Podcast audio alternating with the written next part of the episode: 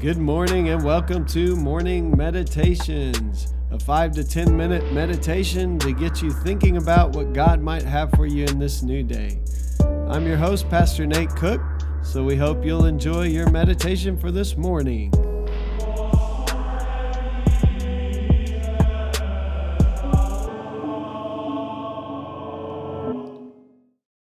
Hey, this is Pastor Nate, and this is your morning meditation. It is Sunday, September 27th, 2020. Today we're going to be reading from Philippians chapter 1, and we'll begin in verse 20. I eagerly expect and hope that I will in no way be ashamed, but will have sufficient courage, so that now, as always, Christ will be exalted in my body, whether by life or by death. For to me, to live is Christ and to die is gain. If I'm to go on living in the body, this will mean fruitful labor for me. Yet what shall I choose? I do not know. I am torn between the two. I desire to depart and be with Christ, which is better by far, but it is more necessary for you that I remain in the body.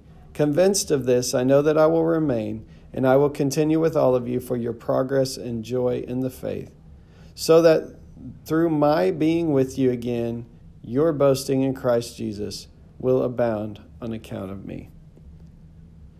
So, in this passage, we see that Paul makes this famous statement For me to live is Christ, and to die is gain. We hear that Paul is wrestling with this idea of whether he should stay with the church at Philippi and help them along, and uh, therefore be separate from Christ or whether he should die and be with Christ. And, and he's kind of torn between the two. He knows he's nearing the end of his life.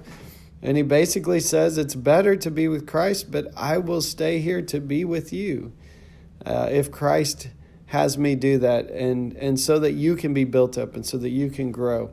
And so Henry Nouwen kind of uh, hits on that today in his devotion. Our life is short, a short opportunity to say yes to God's love. Our death is a full coming home to that love.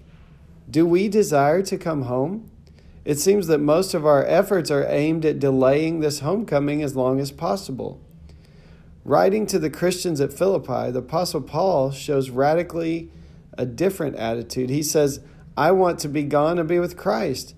And this is by far the stronger desire, and yet for your sake I stay alive in this body to stay alive in this body is a more urgent need. Paul's deepest desire is to be completely united with God through Christ, and that desire makes him look at death as a positive gain. His other desire, however, is to stay alive in the body and fulfill his mission. That work will offer him an opportunity for fruitful work. We are challenged once again to look at our lives from above when indeed Jesus came to offer us full communion with God by making us partakers of his death and his resurrection, what else can we desire but to leave our mortal bodies and so reach the final goal of our existence? The only reason for staying in this valley of tears can be to continue the mission of Jesus, who has sent us into the world as his Father sent him into the world. Looking from above, life is short. It's an often painful mission, full of occasions to do fruitful work for God's kingdom and death is the open door that leads into the hall of celebration, where the King himself will serve us. It all seems such an upside down way of being, but it's the way of Jesus and the way for us to follow. There is nothing morbid about it. To the contrary, it is a joyful vision of life and death. So, Henry Nouwen is just basically encouraging us to, to think about death in a different way, as Paul did that really death is is taking us to where we're trying to go anyway, and that is complete union with God. And so many people are trying to delay this kind of face to face union with God. But Paul says that's better by far. But if we are here on this earth, then what we are here for is to be about God's mission. We are here to be about the work of God while we are here on this earth. And when our days come to an end, we actually will be with the better thing. And so in this life, so many times we think that death is this ultimate thing to be feared. But Paul says, and Henry Nouwen says, it's coming home. And why wouldn't we want to go home to the very thing we're all desiring? Those of us who choose to walk this Christian walk, and that is to be united with God. So today, live your life, this life you've been given on mission for God's kingdom. But when the day comes that we will die, we can realize that it is really a doorway to what we've wanted all along, and that is to know God, to be with God fully. And so we can embrace our death.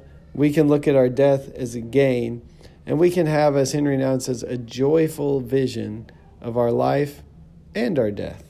Hey, that's just a thought for this morning, and I hope you have a great day.